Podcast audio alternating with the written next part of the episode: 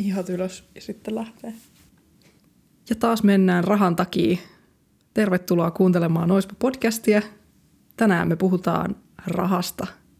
Vappu on tulossa, työläisten juhla. Miten se oikeasti meneekään? Eikö se ole Ei, suomalaisen työn päivä? Työväen juhlapäivä. Okei. Okay. Suomessa vapunpäivää aattopäivinen vietetään työväen, ylioppilaiden ja kevään karnevaalijuhlan. Juhlitko vappua? Käytätkö hattua? Aika kova aloitus. Öö, no en nyt erityisemmin juhlivappua. Jos joku järjestää jotain, niin voin tulla käymään pienenä vinkkinä. Ja en ole ehkä ikinä käyttänyt YO-lakkia vappuna. Okei. Okay. Mä en ehkä saa susta sitä sellaista. Mun on vaikea kuvitellakin, että sulla olisi... Ja muutenkin, kun on suurimman osan elämästänsä asunut Seinäjoella, mm. Niin silloin se vapputori meininki sellaista, että sun ei todellakaan kannata laittaa mitään valkoista mm. päälle, kun sä lähdet sinne. Ja mullahan ei siis ole omaa yölakkia, vaan mä käytin äitin yölakkia, mm. niin se on aika vanha, niin mä en ole viittynyt sitä sit paskoa. Mm. Se on ollut mulla päässä vaan silloin yöpäivänä. Joo. Se oli mulle vähän liian pieni, mutta en halunnut silti ostaa omaa, koska mä tiedän, että mä en tule käyttämään sitä muutoksena yhtenä päivänä. Mä en tiennyt, että sun äiti on YO kanssa, ylioppilas. Onko se, näetkö sitä, että se olisi vaikuttanut jotenkin siihen, että siihen sun lukioon menemiseen se, että sun äitikin oli ollut vai? No itsehän olisin halunnut musiikki lukioon, mutta vastaus oli se, että mulla ei ole varaa kustantaa sun elämistä missään muualla kuin Seinäjoella. Niin meni sitten Seinäjoen lukioon, mihin pääsee jollakin vitosen keskiarvolla, ainakin silloin pääsi. Back in the day.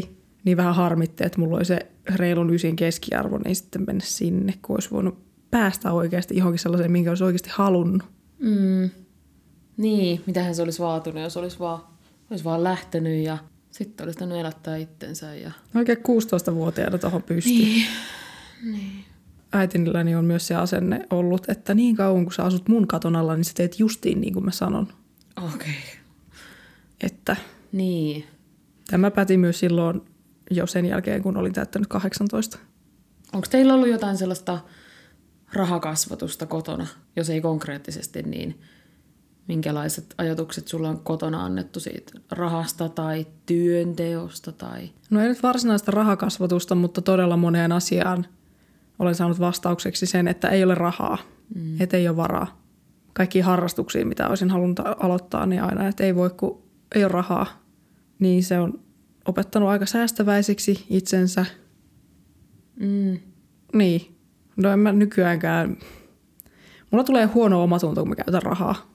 Mm. Niin ehkä se on jäänyt tosta, kun on aina taottu päähän sitä, että ei ole varaa mm. niin kuin mihinkään. Sitten jos joskus harvoin haluaa itsellensä ostaa jotain kivaa, mm. niin siitä aika usein puhuu itsensä pois sillä, että no mm. mä voin tarvita näitä rahoja johonkin oikeeseen, mm. hipsuissa oikeeseen asiaan, kuten niin kuin laskuihin ja ruokaan ja johonkin tämmöiseen, eikä sitten johonkin – esimerkiksi käyntiin tai tämmöiseen. Mutta ehkä toikin on vaan sellaista olosuhteiden pakosta tulee sellainen, pitää miettiä sitä, että no ei, että jos nyt yhtäkkiä käy jotain, niin sitten tätä rahaa voi tarvita johonkin, niin kuin, tai siis yhtäkkiä voi tarvita johonkin vielä tärkeämpään, niin ehkä pitää kuitenkin säästää. Eikä se ole välttämättä semmoinen, että mikään semmoinen haluttu tietoinen valinta. Että... En mä tiedä, no musta tuntuu, että toi kasvatus on johtanut siihen, että mulla on tosi vaikeaa ottaa esimerkiksi vastaan sitä, että jos on seurustellut ja se seurustelukumppani haluaa ostaa mulle jotain tai mm. maksaa jotain mun puolesta, mm. niin mä vaan silleen ei. Että et jos mulla ei ole itse varaa johonkin, niin mä en tarvi sitä. Mm.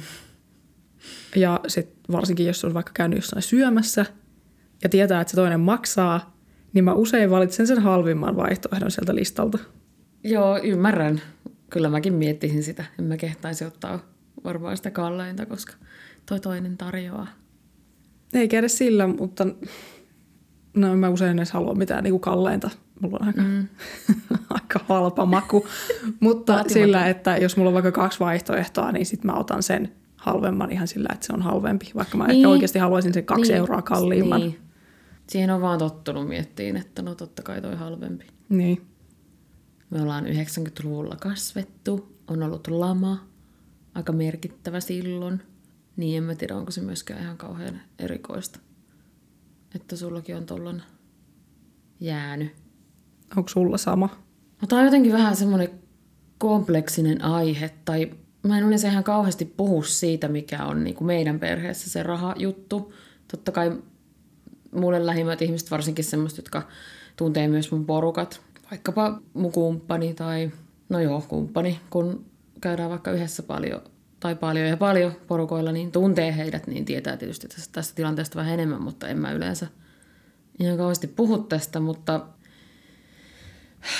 meillä on ehkä jäänyt vähän sellainen, me, meidän perheessä on kaksi lasta, minä ja mun veli, ja silloin 90-luvulla tietysti oli kun oli lama ja myöskään mun porukat oli ihan perusduunareita silloin. Eli meidän perheessä on ollut sellainen, hyvin sellainen mentaliteetti, että joo, että me ollaan ihan tavallisia ihmisiä ja niin sitten jossain vaiheessa tilanne on vähän ruvennut kääntymään siihen, että mun vanhemmilla on ruvennut menee vähän paremmin rahallisesti. Sitten se on mennyt siihen, tai en mä tiedä onko se mennyt vaan sen takia, että tilanne on parantunut. Voi olla, että se tulee jostain ihan muusta se, että sit sillä rahalla on ehkä vähän näytetty sitä rakkautta, jota ehkä kannattaisi näyttää jollain muulla tavalla. Mutta se, että ei ole mitenkään outoa, että niinku, siis joka kerta kun mä tapaan mun vanhempia, niin ne kysyy, että onko mulla rahaa ja että tarvinko mä rahaa. Ja, ja periaatteessa, mä en tiedä voiko näin sanoa, mutta periaatteessa mä saisin sitä niin paljon kuin mä vaan ottaisin siitä lompakosta, joka mulla on annettu käteen. Mutta sitten taas se on ihan superristiriitaista se, että en mä tietenkään halua ottaa sieltä en mä voi ottaa niitä kaikkia rahoja, tietenkään. En mä, siis joskus mä mietin sitä silleen läpälläkin, että no vitsi, että sanottiin vaan, että no ota mitä tarvit, niin mm. okei, okay, no mä otan. Mutta en tietenkään ota, koska ei se, ja myöskin se, että en mä myöskään ehkä tarvi oikeasti ihan helvetisti rahaa, vaan ehkä se on sitten vähän halun ja tarpeen siinä rajoilla, mutta tämä jatkuu siis edelleen. Ja oikeastaan pätee, no mä nyt en, täysin voi tietää mun veljen puolelta asiaa, mutta siis on ymmärtänyt ja mun tietämyksen mukaan niin se pätee kyllä ihan meidän molempiin lapsiin. Se on vähän vaikea asia sillä lailla, että ei mulla varmaan olisi ongelmaa sen kanssa, jos mä en eläisi maailmassa, missä muut ihmiset ei ole saanut tällaista asennetta tai suhdetta rahaan kotoa. Koska sitten taas näin aikuisena, mä oon yli 30, mun on tosi en mä myönnä koskaan missään, että, että mun vanhemmat välillä, riippuen elämäntilanteesta, niin aika isoltakin osin oikeasti elättää mua. Se tuntuu, siis nytkin tuntuu jotenkin tosi oudolta sanoa se. Mutta mä samaistun tuohon, siis joka kerta kun mä käyn äidin luo, niin samat kysymykset, että onko sulla rahaa, mm. tarvitko rahaa. No niin. Ja useimmiten, jos on sellainen tilanne, että vaikka tarvis rahaa, niin silloin omassa mielessä on silleen, että no, voitko laittaa 20, niin mä pärjään. Sitten sieltä tulee mm huomattavasti enemmän kuin se 20. Mm. Joo, aivan, siis aivan sama. Mä saattaa olla, että no vaikka 50. En mä siis kehtaisi sanoa, että no itse asiassa mä tarvisin niin 250, mutta sitten silleen, että no vaikka ihan muutama kymppikin riittää, niin sitten tulee kuitenkin paljon enemmän, minkä mä tavallaan ymmärrän ihan täysin, koska sitten ei tarvi, en mä tiedä, mäkin varmaan antaisin, jos mä olisin vanhempi tuossa tilanteessa, että mulla on rahaa annettavaksi, niin antaisin mieluusti sitä vähän enemmän. Ja varsinkin, kun ilmeisesti tässä nyt on joku sellainen luottamussuhde kuitenkin. Mä ymmärrän, että, ja meillä on joskus käyty keskustelua siitä, että niin kuin asioita, mihin ei saa käyttää sitä rahaa, mitä vuorokolta saa, vaikka tavallaan sehän on sitten mun rahaa, että mä saan käyttää sitä periaatteessa mihin vaan, mutta ilmeisesti tässä on kuitenkin joku sellainen luottamussuhde, että, tai että ehkä mulle annettaisiin rahaa, jos, jos kuviteltaisiin, että se menee johonkin. Huonoihin juttuihin, niin. laittomuuksiin, niin. viinaan. Mutta sitten tavallaan sitä on jotenkin lohduttava aina. Tai tietysti kun ihminen tuntee sellaista sympa, tai kun samastuu, tavaa ihmisiä, joilla on samantyylisiä tilanteita, niin totta kai tulee semmoinen, että, Aa, että okei, minä en ole yksin. Niin myöskin tässä tilanteessa mulla tulee vähän semmoinen fiilis, kun säkin kerroit on, että, tai kun sä välillä ootkin kertonut, että äiti antoi rahaa johonkin tai näin, niin mulle tulee semmoinen, että okei, että... Joo, koska usein sitä tulee myös niinku pyytämättä. Mm. Että kun meet käymään, niin sitten sitä rahaa vaan niin kuin laitetaan sun mm. käteen. Ja on silleen, kun en mä oikeasti niin kuin edes tarvisi. Mm. Niin sitten se on vähän sellainen tilanne, että no oikeasti vähemmällä pääsee, kun ottaa vaan sen rahan mm. vastaan. Mm. Kun no se, mites... että alkaa vänkäämään siitä, että en mä nyt oikeasti tarvi, että niin kuin, niin. mä jätän tän nyt tähän. No onko teillä sitten sillä lailla, että sun äiti, onko teillä sellaista käsitettä keskenään kuin velka? Että pitääkö sun maksaa sitä takaisin sun äitille? Ei. Niin. Sekin, että mä oon elämäni aikana useasti, jos on ollut joku isompi juttu, vuokra tai joku, saattiko joku vielä isompi rahasumma, niin mä oon ollut sillä lailla, että mä haluan lainata teiltä, että mä haluan maksaa tämän takaisin. No ei ole ikinä pyydetty takaisin, mutta sitten myös mietin välillä sitä, että mikä se on se, että ehkä rahanaista pyydetä takaisin, mutta kyllähän se jollain tavalla odotetaan takaisin se, se että kun sua avustetaan rahallisesti, niin kyllä ne jotain siitä varmasti odottaa.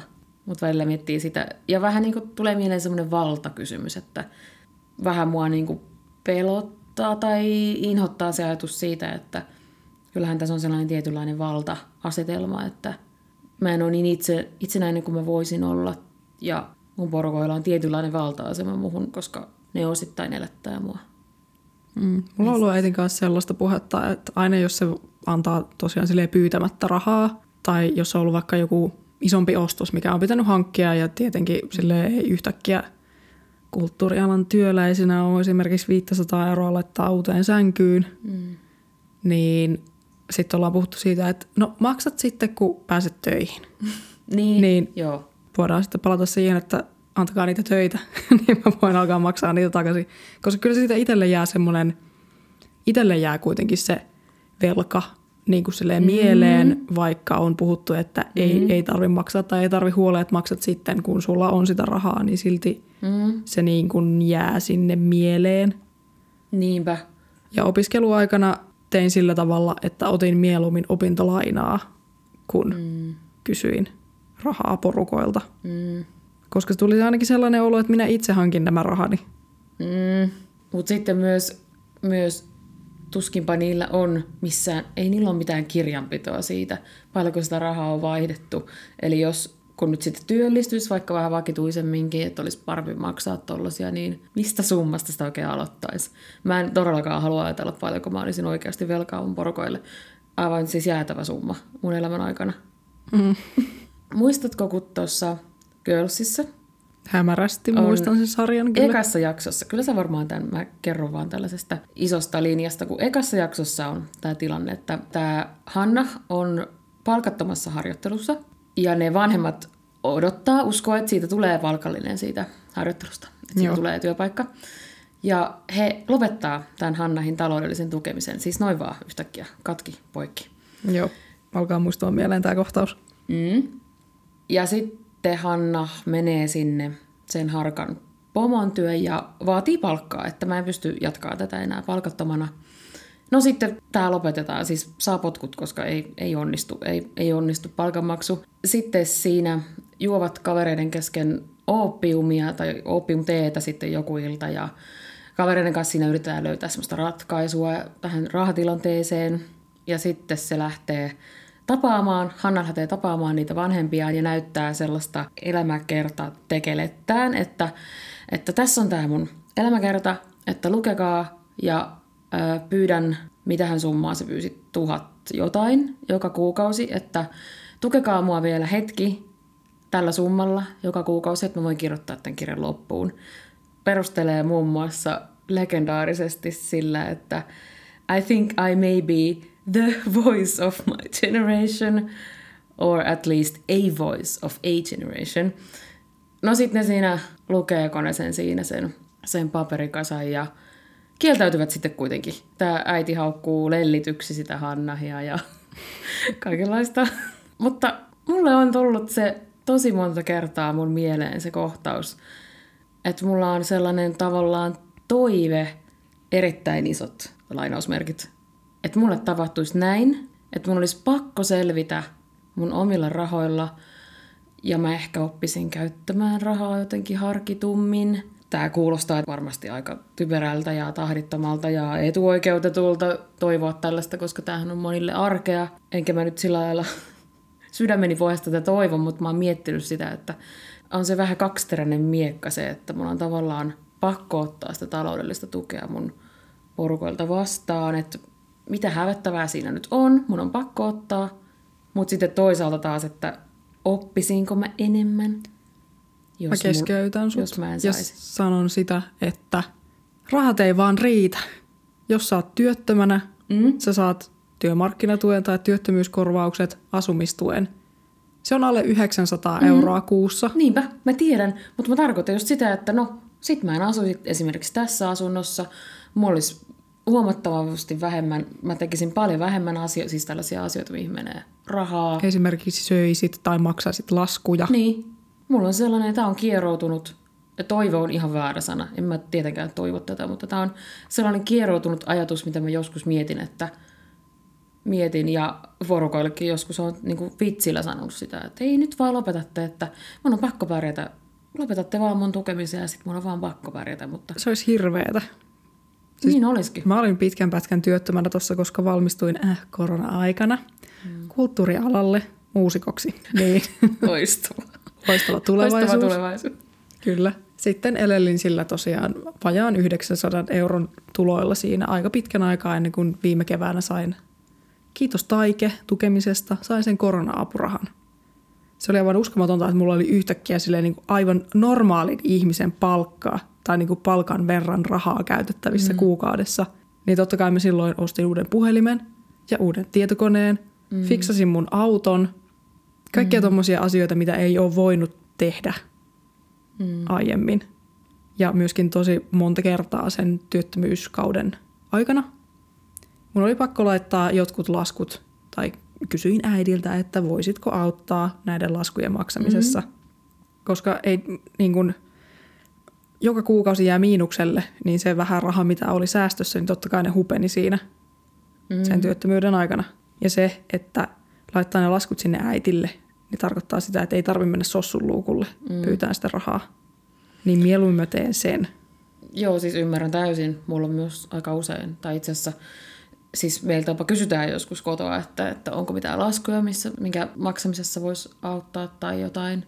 Mutta semmoisissa tilanteissa mä annan ainoastaan sellaisia esimerkiksi, no esimerkiksi edellisessä kämpässä mulla oli tosi kallis vesi, että kolmen kuukauden vesi saattoi talvella olla siis jotain 170, niin silloin mun oli, mä en pystynyt maksamaan sitä, niin, tai tuli vain yksi esimerkki, mutta, mutta sitten taas jos mä oon ostanut itselleni jotain semmoista, jota ei aivan henkeni pitimiksi ole tarvinnut hankkia, niin semmoisia laskuja mä en sitten kyllä oikein halua, enkä ehkä kehtaa antaa niille maksettavaksi, koska mm.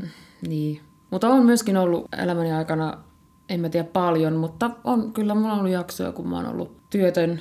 Itse asiassa työttömänähän on, jos ajatellaan niin kuin tukia, niin työttömänähän on helpompaa kuin opiskelijana, koska siis jos ei ole opintolainaa. Mm.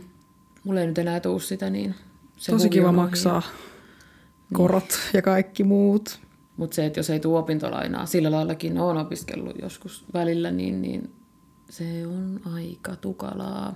Joo, mutta mulla oli silloin aiemmin sellainen tilanne, että vaikka mä opiskelin niin mä sain käytyä viikonloppuisin töissä. Mm. Mutta niin. sitten jossain vaiheessa oli vaan pakko todeta silleen, niin että jos mä haluan oikeasti panostaa näihin opintoihin, niin mun mm. on pakko ottaa sitä lainaa, että mun ei tarvitse tehdä mm. niitä töitä. No kun se just, totta kai voi opintojen siihen ohelle etsiä töitä ja ihan lähtökohtaisesti ihan ok, hyvä juttu, jos niin tekee, mutta sitten se, että kun se on pois ne, jostain. Ne opinnot vaatii aikaa myös niiden tuntien, niiden koulutuntien ulkopuolella. Eli ja sulle ei jää niinku vapaa-aikaa, kun mm-hmm. sä oot mhm. päivät jossain tunneilla, mm-hmm. iltaisin sä teet läksyjä, mm-hmm. Viikonloppuisin sä käyt töissä, mm-hmm. niin missä välissä sä lepäät? Niin, tai viikolla käy töissä iltaisin niin. tai mitä vaan. Ja kun kuitenkaan vapaa-aikakaan ei ole mikään vaan sellainen luksusjuttu, vaan meillä kaikilla mm. pitää olla sitä, että me selvitään hengissä. Niin. niin sehän se on. Jotkut tekee vielä montaa työtä opintojen ohella ja niin, sitten taas oma tilanne on se, että no, mun ei periaatteessa ole tarvinnut tehdä sitä, koska on ollut tämä taloudellinen tuki, tämä tausta, niin sitten on silleen, että no, minkä asenteen tässä nyt oikein voisi ottaa, kun sitten on vaikea myöntää sitä, että no, mun ei oikeastaan tarvitse tehdä tota ihan välttämättä, koska mulla on tällainen systeemi. Se tuntuu pahalta. Hmm. Koska ei kuitenkaan ole ilmeisesti aivan täysin kultalusikka perseessä kasvanut, koska, tai syntynyt, kun ei ole syntynyt sellaiseen perheeseen, jossa olisi alusta asti ollut sellainen, niin kuin, että rahaa on ja sun ei tarvitse tehdä mitään sen eteen ja kyllä me hoidetaan ja silleen, niin se tosi vaikea suhtautua siihen, että kuinka tästä nyt kertoisi tai mitä tästä miettisi. Sen ehkä huomaat, kun mä en osaa sanallistakaan näitä kaikkia juttuja. Se on ihan ymmärrettävää, koska nämä raha-asiat on myös semmoisia, mistä ei ole totuttu puhumaan. Mm. Raha on jotenkin tabu suomalaisessa kulttuurissa, mm. mikä mun mielestä ei pitäisi olla. Mm. Musta olisi tosi kiva tietää, että paljonko esimerkiksi just kulttuurialan ihmiset tienaa, mm. koska tosi moneen työpaikkaan myös pitää esittää palkkatoive siinä mm. hakemuksessa. Ja jos ei ole mitään ideaa, mm. mitä maksetaan, niin sä voit pyytää aivan liian vähän tai mm. sitten sä voit pyytää aivan liian paljon. Niinpä. Ja sen perusteella karsitaan niitä hakemuksia, jos sulla ei ole mitään mm-hmm. ideaa, että paljonko sun pitäisi tienata siinä duunissa.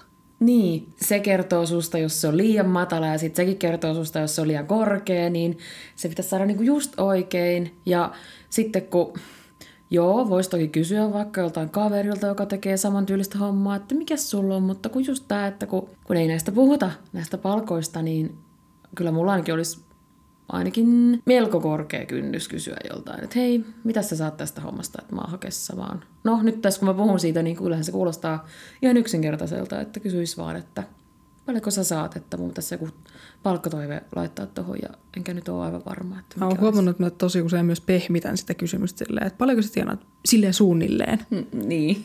Että ei tarvitse sanoa tarkkaa summaa, mutta niin. vähän sinne päin, kun mun pitäisi Jep. laittaa tämä palkkatoive Jep. tähän tai jotain tällaista ja yrittää niin alkaa selittää sitä auki, niin. koska se tuntuu niin, niin henkilökohtaiselta kysyä, Niinpä. että paljonko sä tienaat. Niinpä. Ja varsinkin, mä en tiedä onko se enää niin hirveä tapu, koska on kaikki sijoittaminen on aivan normaalia jo ja huomio siis ainakin tietylle luokalle, mutta sitten jos sit on tosi vähän tai tosi paljon, niin musta tuntuu, että se on tapu. Mm. Erityisesti. Ja se, että... Raha-asiat on myös herkkiä. Mä oon huomannut mm. sitä, että jos mä vaikka tiedän, että ystäväni tienaa ihan okosti hänen duunissa ja sitten itse saa työttömänä sen alle 900 euroa, niin kyllä mua alkaa ärsyttää, että se useamman tonnin kuussa tienaava ihminen on silleen, vittu kun ei ole rahaa, en mä voi tehdä, kun ei mulla ole rahaa. Ja sitten itse on silleen, älä tuu mulle sanoa, että sulle ei ole rahaa. Niin. Se on ihmisten elämän valinta, että mihin sä sitä käytät.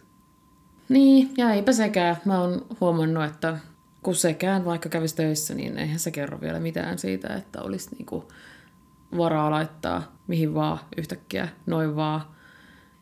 No mä huomaan esimerkiksi, että mulla on vaikka läheinen ihminen, joka käy töissä päivätyössä ja saa ihan ok palkan, niin, niin mä huomaan, että mä aika paljon käytän sitten sitä, että noin, mutta että kyllähän sulla on varaa, että kyllä sä varmaan voisit itsellesi ton hankkia tai jotain tehdä, antaa itsellesi vähän, että kun sä saat kuitenkin, sä saat kuitenkin palkan, mm. mutta sitten kun elämiseen kuitenkin menee rahaa, ei ole esimerkiksi tällaista taustaa, että voisi kysyä tai vois tai haluaisi kysyä esimerkiksi omilta vanhemmilta, jos tulisi hätä, niin, ja kaikki muut, ties mitkä syyt, niin se, että kun ihmisillä on niin erilaisia tilanteita ja se, että mä huomaan, että mä kuulostan varmaan jotenkin vähän, en mä tiedä, onko sitä mitään hyötyä, eikä sitä ole ehkä kiva kuunnella sitä, että no mutta sulla on, sä saat palkkaa, että tee nyt tää itsellesi tai että hoida nyt toi, että kun ei se kuitenkaan ole ihan niin yksinkertaista. Ei tietenkään, ei mikään rahaan liittyvä ole niin, niin. yksinkertaista. Voisiko se vaan olla? Ja Mutta kun... just se, että sitten kun sä oot tottunut siihen sun tulotasoon, niin sitten se alkaa tuntua siltä, että ei sulla ole rahaa, koska sä oot tottunut käyttämään sen verran rahaa. Mm. Mutta sitten jos, no esimerkkinä just tällaiselle työttömälle, joka tienaa sen tuilla sen 900 euroa kuussa, jos sille annettaisiin se palkkamäärä, se, niin kuin, se olisi ihan älytön määrä rahaa, kun on tottunut mm. kituuttamaan ihan joka asiasta. Aina mm. katsoo kaupassa kaikki halvemmat tuotteet – ja ottaa niin kuin mm. sen mukaan. Kun sit se, että kun sä käyt töissä ja sulla on se kuukausipalkka, mikä on silleen ihan ok, niin sun ei tarvitse katsoa siellä kaupassa mm. niitä tuotteiden hintoja, niin totta kai sulla kuluukin sitä rahaa enemmän ja sä oot mm. niin tottunut siihen tasoon. Niin, paitsi että kyllähän se jää päälle tosi. Jos on elänyt sitä, että aina katsotaan, että mikä hinta on paras ja millä saa eniten ja kaikki tämä, niin kyllähän se jää myös helposti päälle. Tai joko ehkä yleisimmät on täysin mutuilua, mutta yleisimmät on ehkä se, että sit jos se tapahtuu se, että sitä rahaa alkaa tulla jostain syystä enemmän, niin joko se menee ihan holtittomaksi se rahan käyttö, tai sitten se melkein niin kuin pahenee se, että no nyt, nyt kyllä kukkaron nyöriä tiukemmalle, että ei, tämä ei vielä tarkoita mitään. Ja mm. se, että ehkä se, ehkä siellä keskellä olisi kuitenkin joku sellainen. Niin. Mutta tämä on taas, joku voi ajatella, että mun on hyvä sanoa, koska, koska mulla on se backup, johon mä voin kääntyä, jos jotain käy. Jos hertalle tulisi vaikka joku, mun kissalle joku eläinlääkärijuttu, joka maksaisi 1700 ja mä sanoisin, että no mulla ei ole säästössä näin paljon, että sitten mun olisi vaan pakko kääntyä sinne porukoille. Mutta kun tämä on vaan mun tilanne ja kaikilla ei ole tällaista. Niin sitten mä koitan jotenkin kyttää itseäni hirveästi, että mä en myöskään ikinä puhuisi ihmisille sillä lailla, että no mutta kyllä sä nyt voit sun vanhemmilta kysyä, enkä mielestäni puhukkaan. Koitan pitää mielessä sen, että kun on niin erilaisia tilanteita. Ja on totta kai tavannutkin ihmisiä paljon. Mä oon esimerkiksi seurustellut ihmisten kanssa, joilla on täysin erilainen tilanne ja se on tosi tärkeää ollut mun mielestä, että niin kuin silmät aukeaa sille, että, aha, että tämä näkyy ihan kaikessa, nämä meidän taustat. Mm. Onko sulla, saanko mä kysyä, minkälainen suhde säästämiseen tai että onko sulla niin kuin sellaista, onko sulla säästöjä? Olen mä yrittänyt, kun mä oon muutama kuukauden ollut töissä, mm. niin säästää tietenkin rahaa, koska mä tiedän, että työttömyysjakso sieltä taas pätkähtää päälle. Tänään ensimmäinen... Vapaa ei ole. Itse asiassa mulla oli perjantaina ensimmäinen lomapäivä. Niin, aivan. Niin. Mutta tämän viikon olen siis lomalla. Mm. Sen jälkeen olen työtön. Mm. Mutta nyt voin vielä sanoa, että olen lomalla. niin totta kai yrittää sitä palkasta laittaa säästöön aina mm. mahdollisimman paljon. Just sen takia, että tietää, että se työttömyysjakso tulee ja myöskin jos vaikka haluaisi muuttaa esimerkiksi, mm. niin sit siihen tulee aina se kiva takuuvuokra. Mm. Niin yhtäkkiä monta sataa euroa jostakin pitäisi taikoa sitä rahaa. Mm. Niin yritän säästää, mutta se ei oikein onnistu. Tai silleen, että jos sä oot kolmen kuukauden pätkän töissä, niin et sä nyt ihan hirveästi saa säästöä. Mm, niinpä. Kun sit saattaa seuraavat kolme kuukautta työtön, niin siinäpä ne aika lailla menee. niin, pitäisi olla aika hulppea palkka kolmen kuukauden aikana, että siitä saisi jotenkin niin kuin merkittäviä määriä säästöä. Joo, ei tällä kulttuurialalla mm. ihan tuommoisessa rahoiksi lyödä tai laiteta säästöön. Siis yritän olla säästäväinen just sen takia, että on saanut sen kasvatuksen, että mihinkään ei ole varaa. Mm. Mutta esimerkiksi työttömänä ei, ei vaan pysty säästämään. Mm. Kaikki menee, eikä sen takia, että tuhlaisin, mutta jos sä saat mm. vajaa 900 euroa ja sulla menee vuokraan 600, niin sillä pitäisi maksaa kaikki laskut ja kaikki ruoat sille koko kuukaudelle. Niin, 300 on aika vähän. Jos se 300 jäisi niinku jos se olisi vaikka pelkkää ruokaa, niin sehän olisi aivan ihana kuukausi, mutta kun sitten siinä on aivan kaikki muutkin. Mm. Se on äkkiä ohi. Niin on. Joo, mulla on nyt tässä, en tiedä miksi halusin muuttaa näin. tai no, no, kun muutin Seinäjältä Tampereelle nyt taas, niin no ensinnäkin mulla oli se tilanne, että mä asuin vielä viime vuonna äh, asunnossa, jonka mun porukat omisti, eli ää, vuokra oli huomattavasti matalempi, mitä pitäisi olla, koska oli mm. tällainen, tällainen perhediili. Niin, niin nyt mulla on melkein tuplat se vuokra, mikä mulla oli Seinäjoella. Toki ja, myös kaupunki vaihtui, niin joo, joo, totta kai, siis, totta kai on nousee. Joo, aivan ymmärrettävää. Mutta onhan myöskin, mä voisin olla paljon rupuisemmassa kämpässä. Eli tämäkin on yksi valinta, mutta on totta kai siis ihan selvää, että sillä hinnalla sitä kokoa mä en olisi ikinä saanut Tampereelta, mutta, mutta niin, nyt on ollut vähän semmoinen tilanne sitten, kun on, tai tämä, tämä vuosi on nyt ollut aika tahmea, kun ei ole saanut enää, no ehkä tammikuussa, en mä nyt muista, eikä silloin väliä, miten nämä kuukaudet meni, mutta, mutta kun ei tule enää opintolainaa ja sitten tota, opintotukeakaan ei tule, niin, niin mä siis saan valtiolta kiitos asumistuen, mm. joka on noin puolet mun vuokrasta. Joo. Eli on ehkä selvää, että mun täytyy jostain niitä... Niin, mä puhuin sitä säästämisestä, oli tarkoitus tulla siihen, mutta siis mulla on ollut jonkin verran säästöjä. Rupesin jokunen vuosi sitten sijoittamaan. Se en sen takia, että... Tai no, mitä mä nyt koitan tätä tässä vähätellä. Ei kiinnosta se maailma, en ymmärrä sitä vittuakaan. On säästämisen takia sijoittanut joku sen vuoden, mutta nyt on pitänyt sitten ottaa niitä sieltä, sieltä takaisin, koska ei ollut varaa elää niin. Se on vähän kurja juttu. Muuten olisi kyllä tosi kiva säästää. Tai että haaveilen kyllä siitä, että sais, vaikka mä, mä oon ihan ymmärrän sen, tai oikeastaan odotankin sitä, että jotain vakiduunia on melkein mahdoton saada, varsinkin tällä alalla, mutta ny- nykyään tietysti muutenkin vakituinen soppari on vähän harvinaisempi kuin ennen, mutta oishan se helvetin kivaa, että joka kuukausi tulisi rahasumma, josta saisi myös säästöön vähän.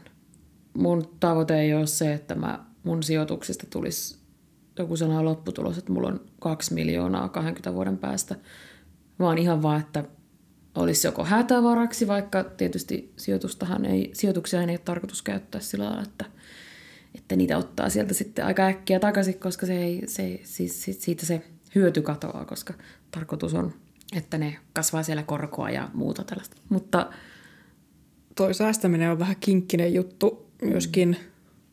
jos olet työtön ja olet siinä tilanteessa, että sun pitäisi mennä sinne sossun luukulle hakemaan sitä rahaa. Mm. Jos ne katsoo, että sulla on säästössä, niin ne sanoo, mm. että käytä ensin ne sun säästöt mm. ennen kuin saat täältä yhtään mitään. Että ihmisen pitää oikeasti olla täysin rahaton, että Niinpä. se saa Suomen valtiolta sitten apua. Ketä se palvelee se tilanne sitten, jos ihminen on ihan täysin niin kuin nolla euroa tilillä?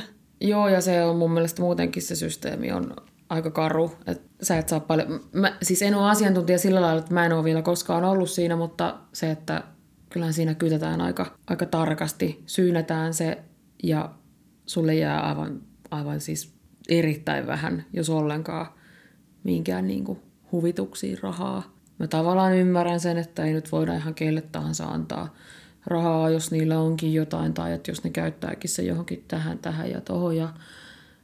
Mutta niinpä, mä oon myös miettinyt tässä tänä keväänä, että onko tämä nyt sitten se vuosi, kun mä menen sinne niin sanottuun sossun luukulle, mutta kun mulla on vielä niitä säästöjä, niin mä voi.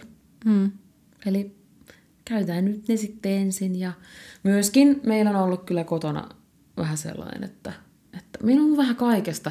Opintolainasta, sossunluukusta, no pikavipeistä. Ehdottomasti meillä on ollut aina semmoinen, meille lapsille on sanottu, että ennen kuin menee tohon tilanne, niin kääntykää meidän puoleen.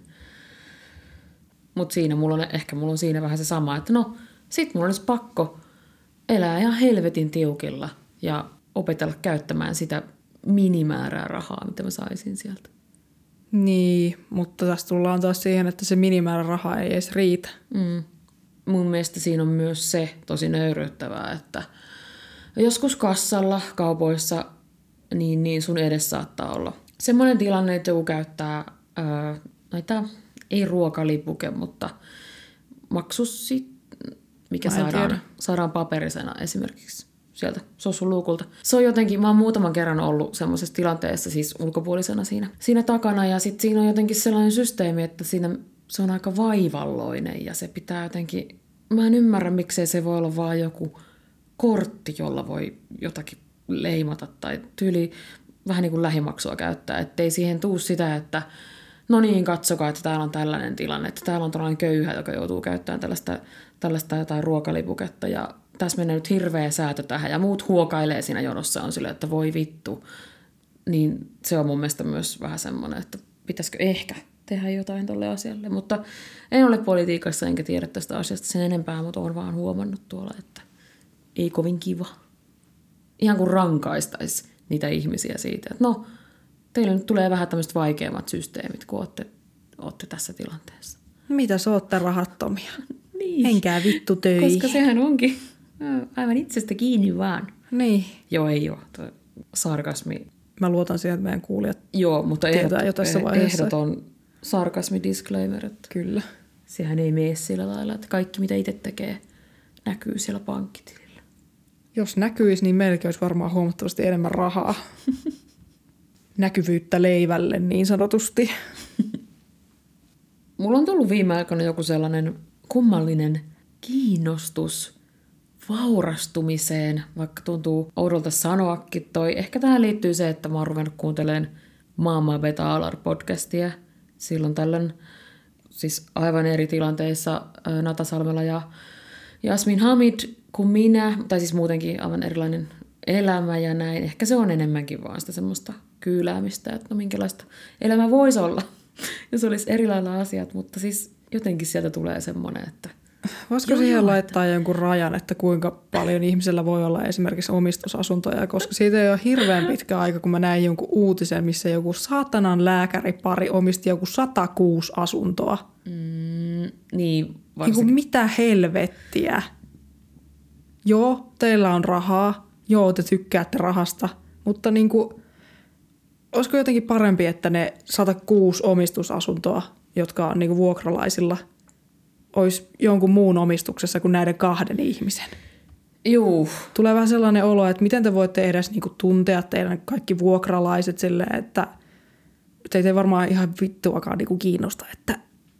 Niin, tai se, että kun tuskin, tuskin tämä on heille mitään hyvän tekeväisyyttä, vaan sitä vaan, että saadaan vitusti vuokratuloja. Niin. Ja vuokraa saa pyytää aika paljon varmasti, koska kaikille asunnoille, usein varsinkin yksiöille, kaksiöillekin ehkä löytyy se vuokralainen, niin – Joo, kyllähän se on sairas kuvio. Niinpä. Itsekin olen, kaikki kämpät, missä mä oon asunut vuokralla, on ollut yksityiseltä. Ah, kaikki? Kaikki. Aha. Ja tähän mennessä on ollut kyllä niin kuin hyvä, ihan hyvä tuuri niiden vuokranantajien kanssa. Mm. Että on ollut ihan mukavia ihmisiä vuokranantajina. Ei ole hirveästi ollut ongelmia, mutta sehän siinä sitten onkin, että jos jos on yhtäänkään vittumaisempi vuokranantaja, sä oot yksityisellä, mm. niin onnea matkaa. Mm. Mutta vuokrista, mm. mihinkäs sitten hypätään? Me tehtiin tällainen testi. Molemmat teimme oman. Ei ole pitkään ollut testejä OISP podcastissa. Onneksi. Onneksi Anni tulee täältä aina. Eikö sä tykkää testeistä? Hei, mulla jäi lause kesken. Onneksi Anni tulee. Etpäs tiennytkään, että tuleekin Et täältä taas linkki kanssa. että minulla on täällä testi. Testi on tällainen money making trades, eli tässä mitataan, tässä katsotaan, että onko sulla piirteitä, jotka tyypillisesti löytyy ö, ihmisistä, jotka on hyviä tekemään rahaa. Katsotaan, mitä me kulttuurituottajat, ö, Eve jo aikoja sitten valmistunut ja minä ensi kuussa valmistuva Mä en edes ole kulttuurituottaja, mutta anyway. Niin, no, oot aika lähelle. Niin. Music manager. Olen opiskellut music and media managementia. Niin. Olen Bachelor of Culture and Arts. Niin. Ja muusikko. Niin me tehtiin tällainen testi. Mitä sä sait sieltä? Täällä pitääkö ensin...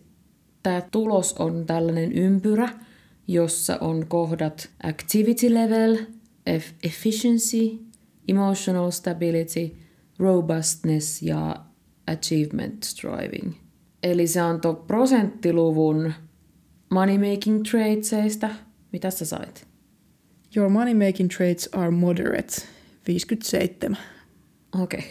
Mulla on myös moderate, mutta 52 prosenttia. Mikäs osio sulla on korkein? Mulla on achievement striving.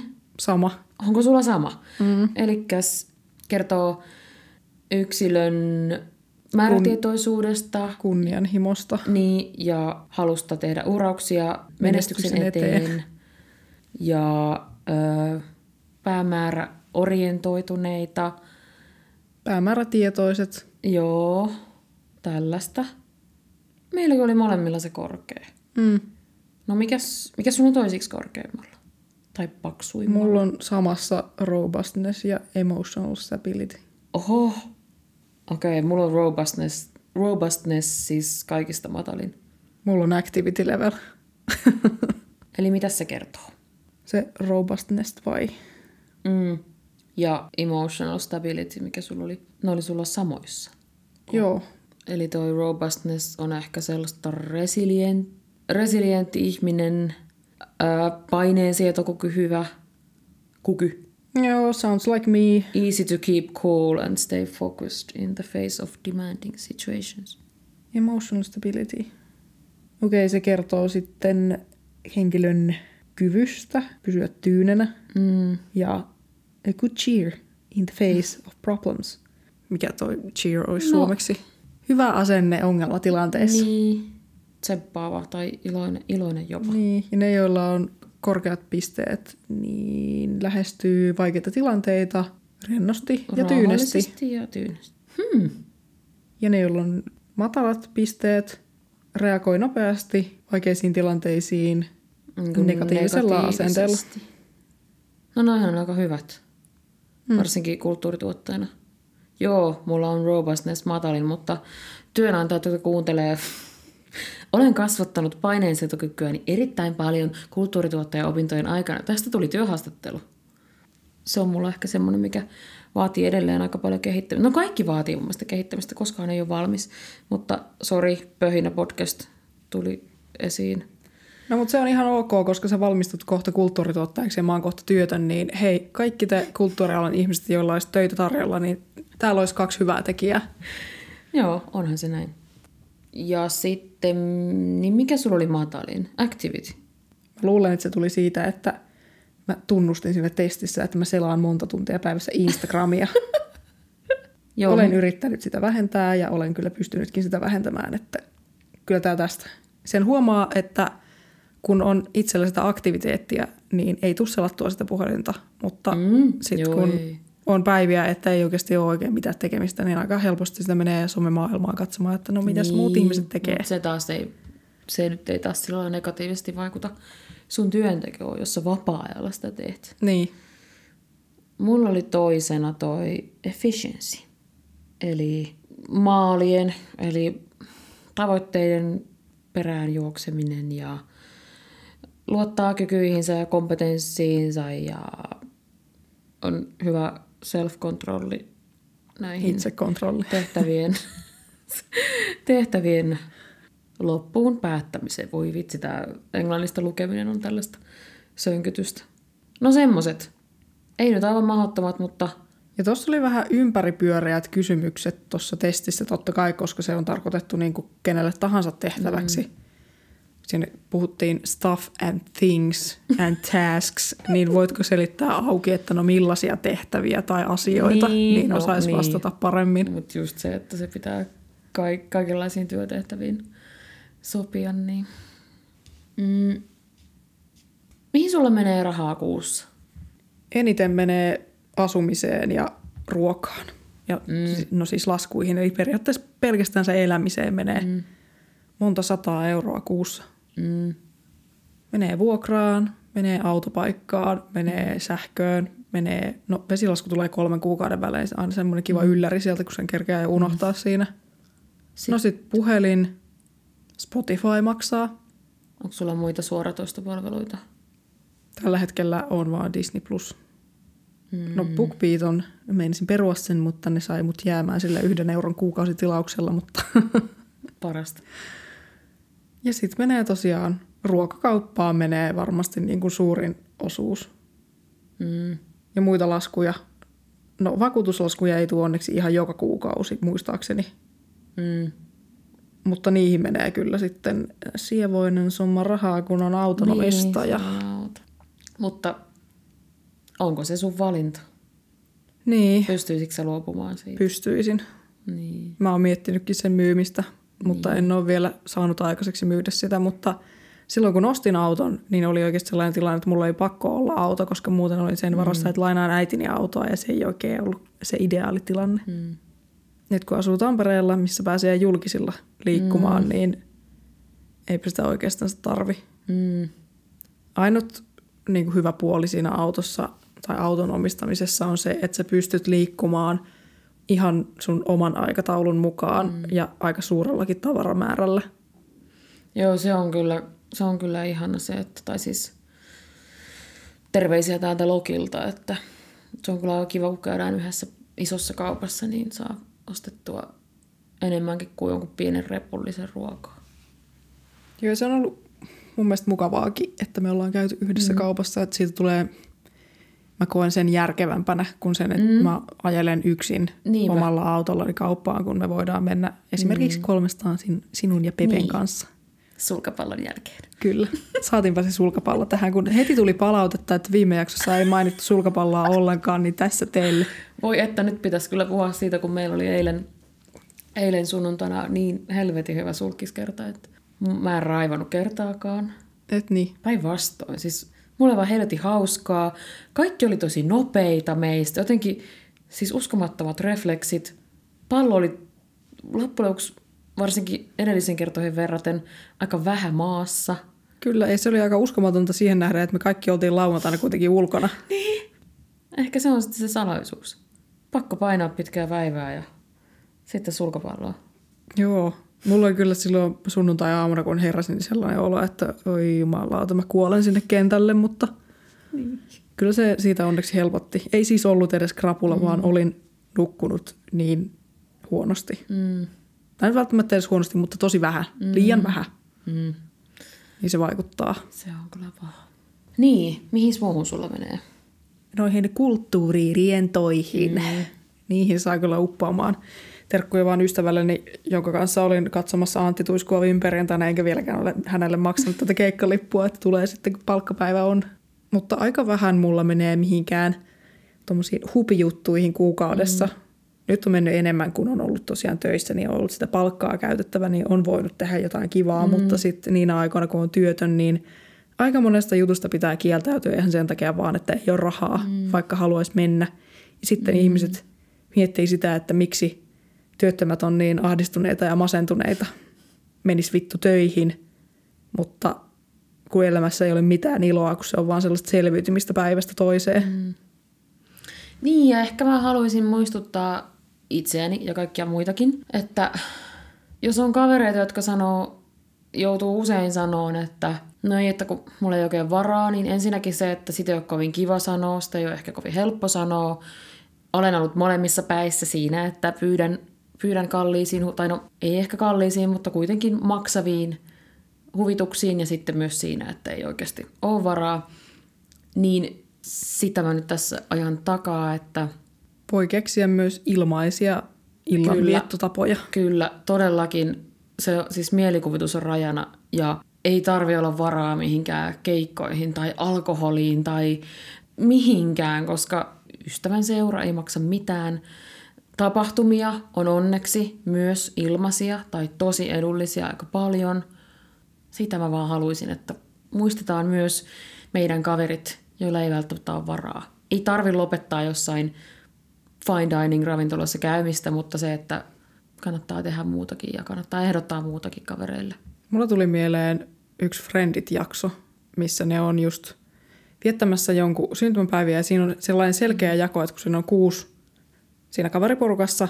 Mm. Kolmella menee rahallisesti aika hyvin mm. ja kolmella taas ei. Mm. Niin siinä ne keskustelee, ne on justiin ravintolassa syömässä ja sitten ne puhuu siitä, että kenenköhän synttärit siinä nyt sattuu olemaan, että jos lasku jaetaan niin kuin tasan kaikkien mm. kesken, kun sitten nämä, jotka, on tie, jotka tienaa vähemmän, on mm. ottanut justiin tämän salaatin tästä vaan ja ne niin kuin halvemmat mm. vaihtoehdot ja muut on sitten tilannut just sitä, mitä ne haluaa, koska niillä on varaa siihen mm. ja nostaa sen keskustelun sitten sen pöytään, kun puhutaan siitä, että laitetaanko tämä, laitetaanko tämä laskutasan kaikkien kanssa ja vielä niin, että maksetaan tämän synttärihenkilön mm. ruuat myöskin. Mm. Ja se oli mun mielestä hyvä ottaa siinä mm. käsittelyyn ja että ne oikeasti sanoi siitä, että hei, että – mä söin vaan tämän keiton ja toi söi ton salaatin ja meidän pitäisi niinku vielä maksaa mm. niinku teidänkin ruuat. Mm. Ei ole kyllä hirveän reilua. Mutta miksei voi vaan, tai mä teen yleensä sillä lailla kaikkialla, että jos se menee siihen samaan kuittiin, niin sitten sieltä maksetaan se oma ruoka. Mm. Eikä sillä että se vaikka puolitettaisiin. Riippuu vähän. Jos on otettu vaikka melkein samat asiat, niin ei se nyt sitten ole niin suuri juttu, mutta niin. Mm. No niin mäkin olen tehnyt, että jos menee samalle kuitille, niin kaikki maksaa tietty ne omansa mm. vaan. Niin. Eikä tuohon tyyliin niin kuin siinä niin. jaksossa oli, mihinkä viittasin äsken. Niin. Olisi tosi kiva, että olisi useammin sellainen tilanne, että voi tarjota muille jotain, eikä tarvi vaikka odottaa sitä, että no mä saan tämän rahan takaisin kyllä vielä. Mm. Niin se olisi tosi ihanaa. Mutta sori vaan kaverit, mä en, mä en yleensä pysty siihen. Mä oon huomannut sen, että kun on ollut töissä ja on enemmän sitä rahaa, niin helpommin myös tarjoaa. Mm, niinpä. Koska se on kivaa. Niin. Myöskin muistan yhden tilanteen opiskeluajoilta, kun puhuttiin koulussa sitä, että hei, pitäisikö mennä kahville tuohon siihen kahvilaan, missä me yleensä käytiin. Mm. Tai se oli meidän vakkaripaikka silloin, missä me käytiin. Ja sitten eräs ystäväni oli silleen, niin että kun ei hänellä ole oikein rahaa, että paljonko siellä maksaa kahvia. Mä olin silleen, niin että no jos se nyt on siitä kahvikupin hinnasta kiinni, niin mä maksan mm. sulle sen kahvin, että me halutaan niin viettää aikaa sun kanssa. Mm. Niinpä. Eikä tarvitse olla sellaista sitä tilannetta, että no tällä on rahaa ja tällä ei, vaan ihan vaan olisi kiva tarjota asioita keiden tahansa välillä. Tai että minkä, minkä Kyllä. tahansa mutta toi oli just semmoinen tilanne, missä se tuli konkreettisesti, mm. että hän miettii, että voiko ja. hän tulla, että onko hänellä varaa siihen kahviin. Mm. No on, kuinka mä sanoisin, noissa tilanteissa myös tulee se ystävyys ja sellainen kumppanuus ja kaikki semmoinen niin ystävällisyys ja se kuvioihin, että ollaan sille, että no hei, kyllä me nyt, jos on vaikka porukkakin, niin mm. kyllähän sillä nyt maksaa jollekulle vaikka jonkun kalliimmankin jutun kuin yhden kahvin, niin... Niin. Mihin muuhun? Me ollaan kuukausimenoissa. Ei mulla oikein mene muuhun, paitsi nyt tässä kuussa on mennyt huomattavasti enemmän rahaa kuin normaalisti menisi, koska kävin siellä tuiskuttamassa Seinäjoella. Mm-hmm. Eli meni myös bensoihin ja myöskin autoon vaihdettiin öljyt ja renkaat ja mm. tälleen, niin niihin menee rahaa. Ja halusin käydä kampaajalla ja sokeroinnissa. Sitä meinasinkin just kysyä, että mitäs kauneudenhuolto tai terveydenhuolto, että kun kävit tuolla? Niin, no terveydenhuoltoon menee silloin, kun on pakko. Ja huomio, kävin ensimmäistä kertaa about kuuteen vuoteen kampaajalla. Mm. Ja ensimmäistä kertaa ikinä sokeroinnissa, mutta tämä oli ystäväni ansiosta. Kiva, että toi koira räksyttää tuolla pihalla. Silläkin on rahahuoli. Mutta mennään karva-asioihin myöhemmin. Joo. No mä oon listannut tällaisia, totta kai sama, että vuokra, vesi, sähkö, ruoka, ne olennaisimmat. Sitten on jotain sellaisia kuukausimaksuja. Mä maksan tällä hetkellä no Adobesta, koska mun piti ottaa se silloin, kun mun opinnot alkoi 2018. Ja oon toki ollut tyytyväinen ja se on tosi hyvä, mutta se on vitun kallis. sitten mä laitan tuulis päälle. Tällä hetkellä lahjotan, joka on sellainen eläinsuojelukeskus Somerolla. Mulla on siellä sellainen kummilehmä nimeltään Jennifer, niin mä lahjoitan sinne pienen pienen summan joka kuu. Öö, New York Timesista mä maksan tällä hetkellä, että mä saan luettua niitä artikkeleita ja laitettua niitä 80 mun välilehtiin. no suoratoista palveluista mulla on tällä hetkellä Netflix. On miettinyt, että ehkä otan sen pian pois, kun se on nykyään aika kallis. Ja no sit mulla on tällä hetkellä BookBeat, mutta mutta mä käytän sitä yleensä sillä lailla silloin tällöin, että mm, vähän vaihtelee noin suoratoistopalvelut. Välillä on eri juttu käytössä ja sitten mä peruin just Volt Plusan. Mä kokeilin nyt ekaa kertaa, kun mä muutin tähän. Kun tässä oli vähän semmoinen, että aika monesta ravintolasta oli, oli aika korkea kuljetushinta tähän mullua, niin mä otin sen silloin loppuvuodesta, kun tässä paikassa asun. Mutta mä lopetin sen nyt, koska mulla ei ollut varaa tilata sieltä mitään, niin ihan tur- turha mun on maksaa siitä plussastakaan. Laskut, nettipuhelin, osamaksut jos on, kahvilat, baarit, ravintolat, mutta niihin menisi kyllä huomattavasti enemmän, jos vaan pystyisi. Tapahtumat. Koronan jälkeen mä oon kyllä, tai jotenkin koronan jäljiltä, valitettavasti käynyt vähemmän keikoilla. Mulla on jotenkin jäänyt vähän päälle nyt semmoinen jännä juttu, josta haluaisin ehkä eroon, mutta myöskin keikkoihin menee kyllä rahaa riippuen keikoista, mutta, ää, mutta onneksi kuten sanoin, niin tapahtumia ja tällaista löytyy aika kivasti myös tosi edullisesti ja jopa ilmaisina. Käytiin just viikonloppuna Pepen kanssa ää, taidemuseossa pitkästä aikaa, tai no, no on se nyt jo monta kuukautta, mutta se maksaa opiskelijalle 6 euroa ja muistaakseni työttömille myös 6 euroa. Ja, ja tähän myös sellainen vinkki, että aika moneen Tampereen museoon pääsee perjantaisin mm. kolmesta kuuteen ihan ilmaiseksi. Mm. Jep. Esimerkiksi Fabriikkiin ja taidemuseoon mm. pääsee ainakin. Olikohan muita? Muumio, Muumimuseoon pääsee kerran kuukaudessa muistaakseni. Joku Joo, perjantai oli mun mielestä se on joku, ne on jotain tyyli eka keskiviikko tai eka perjantai mm. kuukaudessa, niin niitä kannattaa kyllä hyödyntää ilman muuta. No sitten vähän tämmöistä vaatteet, kengät, kosmetiikka-osastoa, mutta vähän riippuen tilanteesta. Terveydenhuoltoa ei nyt ihan hirveästi mene tyyli apteekkikäyntien lisäksi, koska ei ole hirveästi siihenkään laittaa. Meneekö sulla kotiin sisustukseen? Ei. Mulla menee vähän, mutta se on ehkä enemmän semmoinen, se on vähän epäsäännöllisempi, se ei ole joka kuukausi. Kuten nyt ei kaikki noin muutkaan tuossa, mitä luettelin. Sulla on myös se, että sä oot muuttanut tähän kämppään vasta muutama kuukausi sitten. Mä oon asunut mun kämpässä jo kaksi niin. vuotta, niin se on aika lailla löytänyt muotonsa. Mm.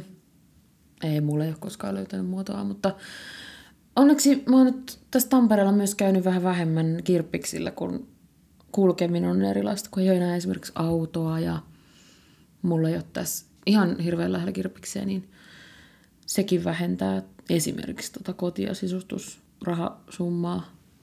Mm. Urheiluun menee sulkapallomaksu.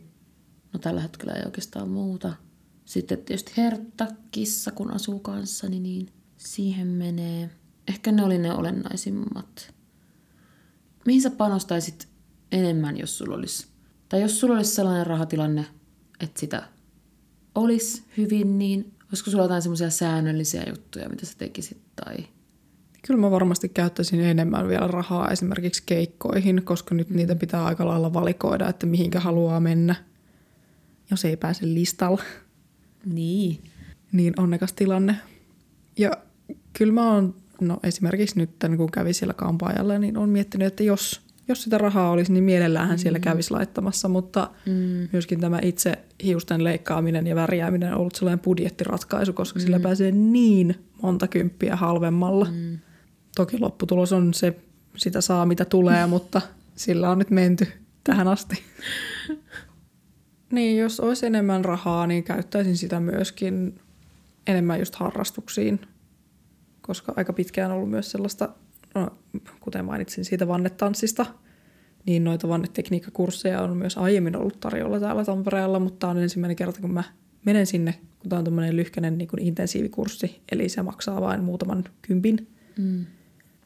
Kyllähän se, kuten sanotaan, niin raha ei tuo onnea, mutta se helpottaa elämää todella paljon – Joo, raha, raha yksinään ei missään nimessä tuo onnea, mutta sillä saa asioita, jotka helpottaa ja se tuo turvaa ja mm. Kaikki tämä. Onko se katsonut sitä rikkaat ja rahattomat sarjaa? Mä oon katsonut vaan niitä, mitä Sohviksissa on näkynyt ja se oh, vitun absurdi sarja ja koko asetelma ja mä haluaisin tavallaan kokeilla katsoa sitä. Mä oon katsonut sitä aika paljonkin. Okay. En, en tietenkään kaikkia jaksoja, mutta varmaan jokaiselta kaudelta ainakin jotakin on Okei. Okay. No mä haluaisin kokeilla. Mutta sitten myös mä en tiedä minkälainen asenne mun pitäisi siihen ottaa siihen katsomiseen, koska sitten myös siinä on, mitä sohviksista nähnyt, niin vituun kummallista se, että semmoinen rikas niin sanotusti siinä viimeksi kun näytettiinkö sohviksissa, niin Sara Shafak niin antaa jotakin neuvoja sille niin sanotulle rahattomalle. Ja siinä on jotain, se on jotakin sellaista pöppöä vaan, että no kannattaa omia, ei anteeksi nyt mä laitan sanoja Sara Shafakin suuhun, koska mä en muista, kuinka se tarkalleen meni, mutta mun mielestä se kuulosti vaan semmoiselta, että no, älä luovuta ja tee kovasti töitä ja tilanne taju ei ehkä, ehkä siinä loista. Joo, mä en ole katsonut sitä jaksoa, mä oon nähnyt siitä vaan sen pätkän, mm. mikä on tullut sohviksissa, mutta ei, se ei todellakaan ole sellaista niin kuin muissa jaksoissa, että tässä voi sanoa, että se on niin kuin Sara Shafakin oma mielipide tämä, että okay. hän neuvoo tällä tavalla. No mä ajattelin, että onko siinä sarjassa yleisesti jotenkin semmoinen, ei. että jotenkin vaan ylhäältä päin silleen säälien katsotaan niitä rahattomia ja ollaan silleen, että no kyllä säkin pystyt siihen, kun vaan... Kyllä Eikö se ollut sellainen tilanne, että se antoi vielä sen oman kirjan Joo, sille? antoi. Aika monesti on ollut sellaisia tilanteita, että sitten ne kun ne tapaa aina sitten sen vaihtoviikon jälkeen, niin sitten ne rikkaat on antanut jotain vaikka lahjakortteja esimerkiksi omiin palveluihinsa mm. tai jos niillä on joku yritys, niin just semmoista, niin. Että se on oikeasti ollut semmoinen niin hyödyllinen, mm, joo, toi eikä se, että ota tästä tämä mun, tää mun kirja, vaan Ei. semmoista niin ihan konkreettista apua. Niin. Ehkä siinä kirjassa oli jotain hyviä säästövinkkejä. Eikö se ollut joku sakelin ruokakirja? En mä tiedä, joo, taisi olla. Joo, siellä ei varmaan ole ollut, että näin teet hävikistä ruokaa. Joo, en, Sori en vaan. tiedä. En ota kantaa tähän nyt sen enempää. Katon ensin sen jakson, ja, jos pystyn. Mutta tosi monesti on ollut myös semmoisia, että sit ne on jotenkin ystävystynyt siinä ja pidetään yhteyttä vielä tämän mm. jälkeen ja niin okay. tekee yhdessä sitten asioita ja jotain tämmöistä. Että okay. ihan hyvä fiilis on jäänyt. Ehkä paskin fiilis on jäänyt justiin tosta, tosta jaksosta, minkä mainitsit. No niin, okei. Okay. Mm. Se on kyllä ihan hauska ja mielenkiintoinen sarja, kun ne jotkut rikkaat, kun niillä ei ole niinku mitään käsitystä hipsuissa mm. oikeasta elämästä, kun mm. sitä rahaa tulee vaan niinku ovista ja ikkunoista heille ja mitään ei tarvitse koskaan miettiä. Niin sitten kun esimerkiksi ne menee sinne ruokakauppaan ja ne, sitten ne on ihan silleen, näinkö paljon tämä maksaa? Niin ihan perusjutuista aivan mm. ymmällään. Mitäs sitten, jos sä saisit nyt niin kuin ison summan? No ei, ei mitään niin kuin asunnon ostomääriä, vaan jotain siis vaikka muutaman tonnin, niin mitä sä sellaisella summalla vaikka tekisit? No mä toivoisin, että mä saisin niin monta tonnia, että mä voisin sen opintolainan maksaa kokonaan mm, pois. Niin. Maksan siitä juuri korot. Ehkä sekin kertoo tästä mun rahan käytöstä, että mun vastaus on se, että jos mä saisin rahaa, niin mä maksaisin mm. mun velat. No niin. Niin. Mutta jos haaveillaan vähän, jos nyt ei mietitä vuokran tai velkojen maksamista, niin mihin sä, onko sulla joku hankinta, mihin sä käyttäisit? Tai joku palvelu tai vaikka viisi tonnia? Jos Saat... ei mieti noita muita, no kyllä mä niin. ostaisin sit passokamoja, koska mulla niin. on sellainen pieni passovahvistin vain, mikä niin. on kotona. Mutta semmoinen, mitä voisi käyttää esimerkiksi keikoilla tai hmm. viedä jonnekin treenikselle tai tämmöisen, hmm. niin se olisi ehkä ihan hyvä sijoitus. Mm. No just tommosia niin kuin omaan ammattiin liittyviä asioita tai mitkä auttaisi sitä, mm. niin käyttäisin sen rahan varmastikin siihen. Mm. Mites sulla?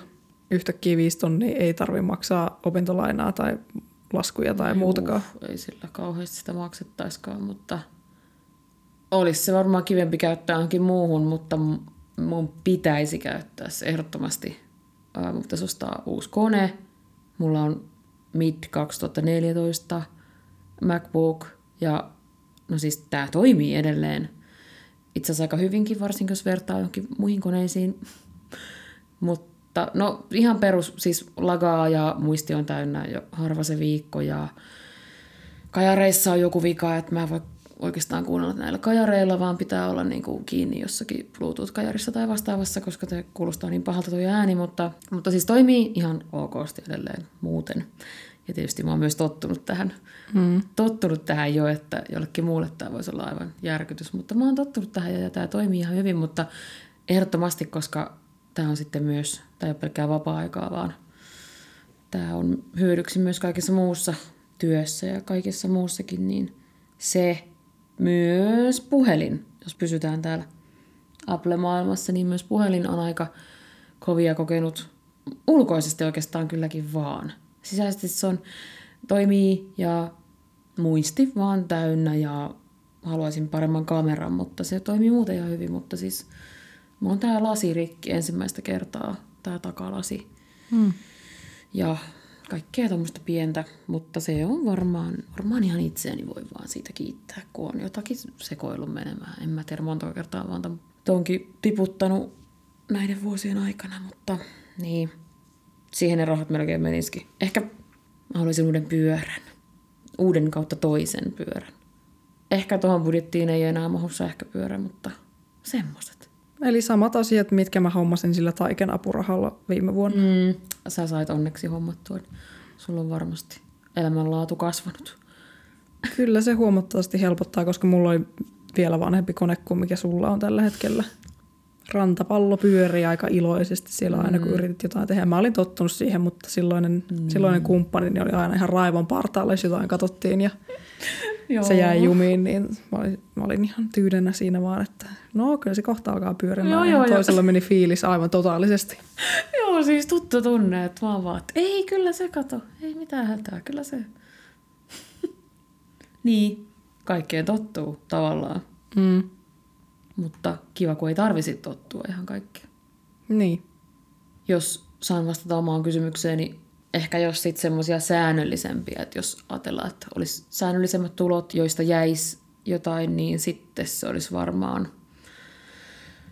semmoista itsensä hemmottelua, kauneuden ja terveydenhuoltoa. Ehkä mä kävisin useammin kampaajalla. Ehkä tai kynsihommia ja, ja hierojalla ehdottomasti. Joo. Mä haluaisin käydä akupunktiossa. Mä laittaisin hampaat kuntoon, mä oikoisin mun hampaat. Sitten varmaan voisi ruveta käymään kuntosalilla taas. No se nyt ei ole siis aivan niin kaukainen, kaukainen haave. Mulla on jo Kiikarissa sellainen halpa sali, mihin mä ehkä, ehkä tässä voisin pian mennä, mutta kaikki tällainen tähän liittyvä, niin se kyllä kiinnostaisi. Niihin olisi kiva panostaa. Mm. Mielenterveyspalvelut tietysti myös. Siihen Sa- olisi kiva panostaa. Samaistun kyllä noihin kaikkiin. Jos olisi rahaa, niin laittaisin mm. niitä tohon. Mutta kun ei ole, niin teen itse. Niin, DIY is ok. Kyllä. Sitten varmaan muutenkin semmoisen vastuullisuuteen pyrkisin vaateostoksilla ja kaikilla muillakin ostoksilla. Matkustaisin varmaan enemmän, tai siis varmasti, jos olisi rahaa. Mä en nyt tarkoita, että näihin asioihin tarvii suoranaisesti aivan hirveästi rahaa, mutta, mutta ruokaa ja juomaan olisi kiva panostaa. Ravintoloissa olisi kiva käydä tosi paljon enemmän kuin nyt. Mm. Ja niin edelleen. Tietysti muitakin olisi kiva auttaa, jos olisi tommoset, tommoset varat, että pystyy käymään tuollaisissa hieronnoissa ja kampaajalla ja hyvissä ravintoloissa ja matkustaa, niin sitten on luultavasti myös semmoinen tilanne, että pystyisi jotain säännöllisiä lahjoituksiakin antaa lisää. Mm. Miksi sä, Eve, teet töitä? No siis kohtahan olen työtön, niin... Niin, mutta yleisesti. Siksi, että mä tykkään niistä. Hmm. Aika, musta tuntuu, että aika harva sanoo noin. Toi on ehkä vähän etuoikeutettu vastaus myöskin. Mutta siis mm, no. oman alan työt kiinnostaa, niin mä tykkään tehdä mm. niitä. Mutta mm. jos, jos tässä nyt pitäisi, kuten työkkäri kehotti jo tuossa noin joku aika sitten, ehdotti, että ootko miettinyt tuota alanvaihtoa? Ja sitten mä oon silleen, niin että voi jumalauta, mä en ole niin kuutta vuotta opiskellut kulttuurialaa, mm. että nyt kun tässä on ollut tämmöinen koronapandemia ja ei ole oikein saanut töitä, että mm. nyt mä vaihtaisin sitten alaa, kun mä oon vihdoin tekemässä sitä, mitä mä oon niin kuin aina halunnut mm. tehdä. Niin. niin toi on tosi turhauttavaa, että no vaihda alaa, että siellä on töitä. Silleen, no en halua vaihtaa alaa, kun tämä on se, mitä mä haluan tehdä, että nyt niinku niitä töitä vaan tänne. Mm. Teen mielelläni rahaa vastaan. Onhan niitä talkootöitä tarjolla niin. kulttuurialalla todella paljon, mutta se ei elätä. Joo, Vaikka sepä. nekin, niistä olen aloittanut. Se on jännä juttu, kun myös puhutaan siitä, että nyt tämän koronapandemian jälkeen kulttuurialalla on valtava työntekijäpula, koska ihmiset on vaihtanut alaa. Mm. Silti tuntuu, että niitä töitä ei vaan ole tarjolla. Ja jos on, niin hakijoita on se yli 50 per paikka. Niin, ja mä luulen, että kulttuuriala on yksi semmoisista, joissa on paljon niitä semmoisia no, no piilotyöpaikkoja, paljon sitä sellaista, että otetaan niinku suhteilla ja verkostoista Joo, totta kai, niin sekin. Sen takia ne ei ole, tai kun ei niitä löydy sieltä mall.fiistä sieltä listasta noin vaan, vaan niihin vaan niinku uidaan silleen joko sattumalta tai hyvällä tuurilla tai totta kai myös sillä, että on hyvä tyyppi, mitä meillä on kannustettu opinnoissa jonkin verran, mutta en sano, että mä oon täysin eri mieltä, mutta että niin, että on sillä aika haasteellinen ala, että ei niitä olekaan tuolla jossain vaan listattuna näin vaan. Niin, no viime aikoina on tosi paljon ollut ja niissä on tosiaan sit tullut niin, vastaukseksi kunta, se, että... Kunnilla. Niin, mm. että on vähintään se 50 hakijaa per paikka ja mm. tämmöistä. Joo, mä oon aika paljon silloin tällöin elämän aikana miettinyt sitä sellaista työn. Pitääkö sun mielestä kaikkien tehdä töitä? Onkohan tämä hot take, jos mä sanon, että ei? No ei mun mielestä. Niin. Mun mielestä jokainen itse saisi päättää, että tekeekö he töitä vai ei. Mm, Toki siihen työntekoon kannustetaan, en ole sitä vastaan, mutta se, että jos siihen pakotetaan, jos sulla on esimerkiksi sitten semmoinen elämäntilanne, että sä et just silloin pysty tai sulla on huono mielenterveys tai mm, niin toi systeemi ei ehkä oikein ota huomioon niitä mm. tilanteita elämässä. Niin, Toki se olisi ideaalitilanne, että kaikki vastaisi tämän saman vastauksen kuin minä, että mä teen töitä, koska mä haluan tehdä niitä. Mutta Mhm. se, siihen, siihen vaikuttaa se, että sä saat tehdä sitä, mitä sä haluat Mhm. tehdä. Mä oon tullut siihen tulokseen, eikä tämä nyt ole mikään mun oma mutuilu, vaan ihan yleinen ajatushan se on, että työstä saa niitä merkityksellisyyden tunteita, mitä ei välttämättä saa siitä. Jos on työttömänä vaikka yksin elävä, niin kaikkea sitä työstä parhaimmillaan voi saada sitä, että sä saat ehkä toteuttaa itseäsi, sitten voi, no tietysti opit jotain uutta, mm. parhaimmillaan kehittyy jossain asioissa, pääsee haastamaan itseään, sitten vielä ehkä voittaa ne haasteet ja sitten pystyy antaan jotain niin kuin muille, tekee jotain hyvää muille tai maailmalle ja sitten varmaan ehkä se tärkein, se sellainen, siis muut ihmiset, sosiaalisuus, vuorovaikutus, työyhteisöt, kyllä ne varmaan on sellaiset. Vaikka kuinka on myös aika paljon niitä, jotka sanoo, että on vaan pakko ja että kun pakko saada leipää pöytään, niin mm. mikä on mun mielestä tosi surullisen kuulosta, mutta kyllähän se niin myös monille on. Mutta sitten taas vitsi mä toivoisin, että kaikki vois löytää siitä työstä sitä sellaista, sitä tunnetta, että no mulla on joku merkitys. Ja ei sillä, että siis työ ei saa olla se ei saa olla niin kuin koko elämä ja se ei ole, saa olla ainoa asia, mistä tulee joku semmoinen ihmisarvo. Mitä mä selitän? Kyllä mä ymmärrän, mm. mitä sä haet tuolla takaa. Mm. Niin, no totta kai mä itsekin teen töitä rahan takia, mutta mieluiten sellaisia töitä, mistä mä tykkään, koska sehän on paskinta paskaa, että sä oot siellä töissä ja siellä on aivan hirveä tai sä et haluaisi olla siellä, mutta sit se palkkapäivä on se ainut asia, mikä motivoi sua. Mm. Niinpä. Mikä on kerran kuussa ja muuten mm. on aivan hirveää. Niin ja sitten toi on myös hauska keskustelu, että haluatko sä tehdä mieluummin sellaista, johon sulla on intohimo, hyvät ja huonot puolet, eli se saattaa seurata sua vaikka kotiin se työ, mitä enemmän siinä on sielua mukana, vai niin, no tämä oli ehkä selvää, että sä haluat sitä, etkä vaikka sitä, että no joku aivan sama mikä työ, että, että niinku nimenomaan positiivista olisi se, että siinä ei ole mitään sydäntä ja sielua mukana, että sen saa jättää sinne työpaikalle, kun lähtee ja sitten jatkaa muuta elämäänsä. Se on ehkä tämä ala, että se tulee myöskin kotiin mm. se työ. Mm. Mutta kyllä mä oon pyrkinyt siihen esimerkiksi nyt justiin tässä työpaikassa, missä olen ollut, niin se on ollut ihanaa, kun on ollut sitten siellä toimistolla. Sitten on jättänyt sen työpuhelimen ja työkoneen sinne, mm. eikä ole ottanut niitä kotiin. Mm. Niin. Et tälläkin tekee sen alalla. selvän rajauksen sit siihen Niinpä. työ- ja vapaa-aikaan, koska se on Niinpä. tosi helppo. Mä muistan sellaisen tilanteen, tämä on niinku vuosien takaa jo, että ihmiset ne vaan laittaa sille Facebook Messengerin kautta työasioita joskus 11 aikaan illalla. Mm. Niin se on tosi kuormittavaa, kun sä oot menossa nukkumaan ja sit sä vaan selaat puhelinta siinä mm. normaalisti ennen kuin oot menossa nukkumaan, niin sitten on silleen, hei, onnistuisiko tällainen asia? Ja sitten silleen, niin kuin, että Mm. ei, niin kuin, älä laita mulle tätä niin kuin tähän aikaan yöstä tätä viestiä, että katsotaan huomenna. Mm. Rajat on tärkeät. No, muistiinpanoihin jäi tavaraa, mutta Eve täällä jo ottaa kuvaa herttakissasta, niin kiitos kun kuuntelitte tällaista jaksoa. Laitetaan soittolistalle aivan upeita raha-aiheisia biisejä. Joo, sinne tulee taas tavaraa. Aika on, paljon. Mullakin on tallessa jotain. Säästelemisiin. Heippa! Moikka!